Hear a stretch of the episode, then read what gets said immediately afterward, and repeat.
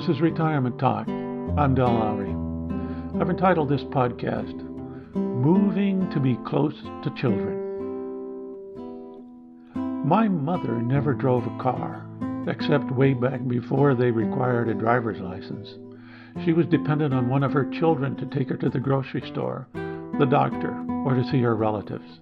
She was lucky in that she lived in a small town and could walk to her pharmacy, her church, and her friends' houses. She was a pretty independent woman, but as she grew older, the need for some assistance was clear. One or more of her children provided that help. She was fortunate, fortunate in more ways than one. She celebrated holidays, birthdays, times of trouble, and moments of joy with her family. At least part of it. Brenda and I both drive. We bike, lift weights, practice Tai Chi, and walk where we will. We are not needing of assistance at the present, but we are feeling the need or desire for family more each day. My wife constantly talks of trips to see the grandchildren. She has a compulsive drive to always check in and see how the little ones are doing. She calls them, she makes them gifts, buys them gifts.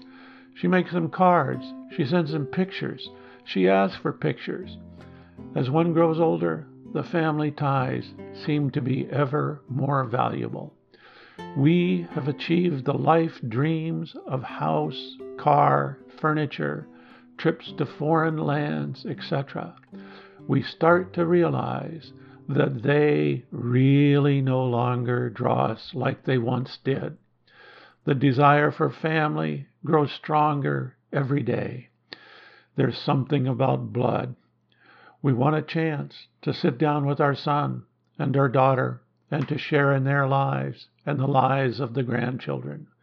We want to help and we want to celebrate. This dilemma is starting to become personal in my own life. What's a person to do? Move, leave the community that you know and follow your children across the country? Or perhaps encourage your children to move back to your community? That doesn't seem like a very wise nor fair thing to do.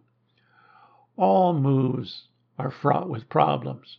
For our kids to move in our direction, it would mean finding new jobs, not the easiest thing in the world. They have established careers and homes where they are. It's not an easy task to pick up and move an entire family over a thousand miles. As for us moving, that's much easier. We're retired. We could easily sell out and hit the road.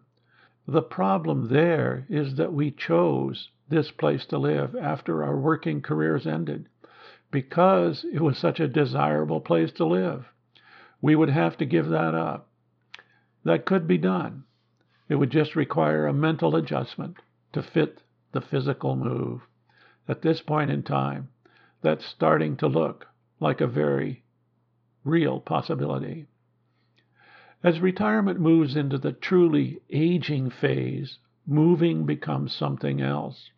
It isn't the desire to live close to your children as much as it is health problems that become the issue.